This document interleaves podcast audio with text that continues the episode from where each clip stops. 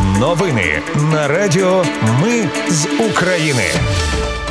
Вітаю, це Радіо Ми з України. Мене звуть Анастасія Вихор, і ви слухаєте головні новини ночі та ранку 26 червня. Вночі українська протиповітряна оборона знищила 13 повітряних цілей ворога. Російська ракета Калібр влучила в складське приміщення в Одеському районі. За добу українські захисники просунулись на південному та північному флангах Бахмута до кілометра. Росія завершила підготовку до теракту на Запорізькій атомній електростанції. А бельгійські підлітки купили ще один шкільний автобус для України. Про все це та більше слухайте за мить у новинах на Радіо Ми з України. Вночі українська протиповітряна оборона знищила 13 повітряних цілей ворога. Росіяни випустили три крилаті ракети калібр із підводного човна у Чорному морі та вісім дронів шахід із східного узбережжя Азовського моря. Про це заявили в повітряних силах України. Протиповітряна оборона збила дві крилаті ракети калібр та сім ударних шахедів. Також ворог атакував з північного напрямку чотирма безпілотниками невстановленого типу. Усі ці дрони знищили бійці повітряного командування Центр. Ну і одна ракета калібр влучила в складське приміщення в Одеському районі. Про це повідомили в обласній військовій адміністрації. Інші два калібри, а також чотири дрони камікадзе над областю збили. Люди на щастя не постраждали. За минулу добу українські захисники знищили 10 артилерійських підрозділів ворога. Також ліквідували два пункти управління, чотири склади боєприпасів, станцію радіоелектронної боротьби та інші об'єкти росіян. Про це йдеться у зведенні генштабу. Києві рятувальники завершили пошуково-рятувальні роботи в будинку, який пошкодив уламок російської ракети 24 червня. Надзвичайники зазначили, що їм вдалося евакуювати з будинку 24 людини. 5 людей на жаль загинули.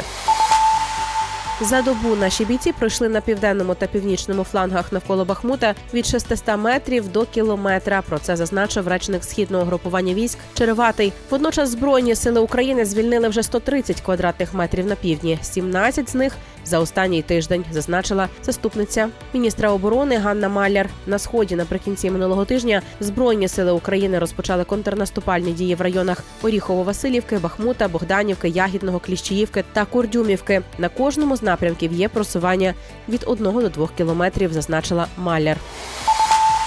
За минулу добу ворог випустив по Херсонській області 644 снаряди. Одна людина загинула, семеро отримали поранення. Про це зазначив голова Херсонської обласної військової адміністрації Олександр Прокудін.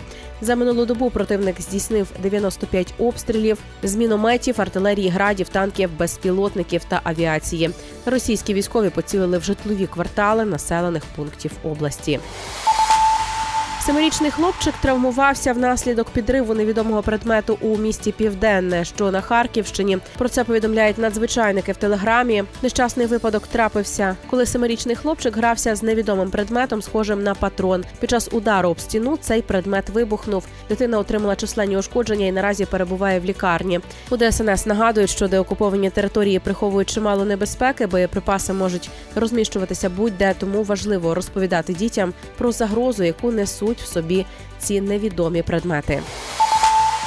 І до ситуації на Запорізькій атомній електростанції Росія завершила підготовку до теракту на ЗАЕС. Про це повідомив очільник головного управління розвідки України Кирило Буданов. За його словами, біля 4 і 6 енергоблоків станції стоїть техніка окупантів, яка начинена вибухівкою.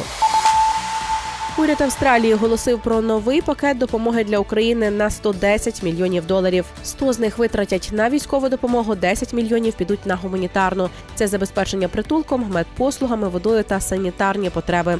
Австралія відправить в Україну 70 військових автівок, в тому числі 28 броньованих машин. М113, 14 машин спеціального призначення, 28 середніх вантажівок МАН-40 та 14 причепів. Також передадуть артилерійські боєприпаси калібру 105 мм. Ну і до інших новин війна війною, а корупція в Україні, на жаль, ніде не дівається. Національне антикорупційне бюро України проводило обшуки в Тернопільській облраді та обласній військовій адміністрації. Попередньо справа стосується хабара у великих розмірах який нібито взяли голова обласної ради Михайло Головко та два заступники начальника обласної військової адміністрації. Про обшуки в приміщенні на Грушевського сьогодні вранці повідомив народний депутат від Тернополя Андрій Богданець. А в набу вже офіційно підтвердили затримання голови Тернопільської облради та двох його заступників. За даними слідства, вони вимагали майже 2 мільйони гривень у бізнесмена за підписання актів виконання робіт з будівництва інфраструктурних об'єктів. Їх затримали під час передачі третього траншу у понад 600 тисяч гривень. І на завершення приємна новина: бельгійські підлітки купили ще один шкільний автобус для України. Як повідомляло радіо Ми з України раніше у благодійній організації Біфо Ukraine дітям вдалося зібрати 50 тисяч євро. Автобус прибуде у Гостомельський ліцей номер 2 на Київщині. Це вже другий шкільний автобус, який підлітки з Бельгії передадуть Україні. Попередній автобус теж коштував 50 тисяч євро. Його передали школі у Богданівці на Київщині в листопаді минулого року на заміну автобусу, який знищили окупанти. Бельгійські підлітки не планують зупинятись і вже оголосили збір на третій автобус для України. Зазначу, що Біфо Ukraine – це бельгійська неприбуткова організація, яка допомагає Україні. Організація вже передала 63 карети швидкої допомоги і два шкільні автобуси. Наразі це всі новини. Мене звуть Анастасія Вихор. Наші новини про те, що реально відбувається в Україні. Ми не робимо новини, зважаючи на чиїсь політичні чи бізнес-інтереси, лише реальні факти. Якщо ви вважаєте, що ми робимо корисну справу, підтримайте нас. Заходьте на сайт Ми з України.ком та тисніть кнопку Підтримати. Почуємось у наступних випусках. Радіо Ми з України. Перемагаємо разом.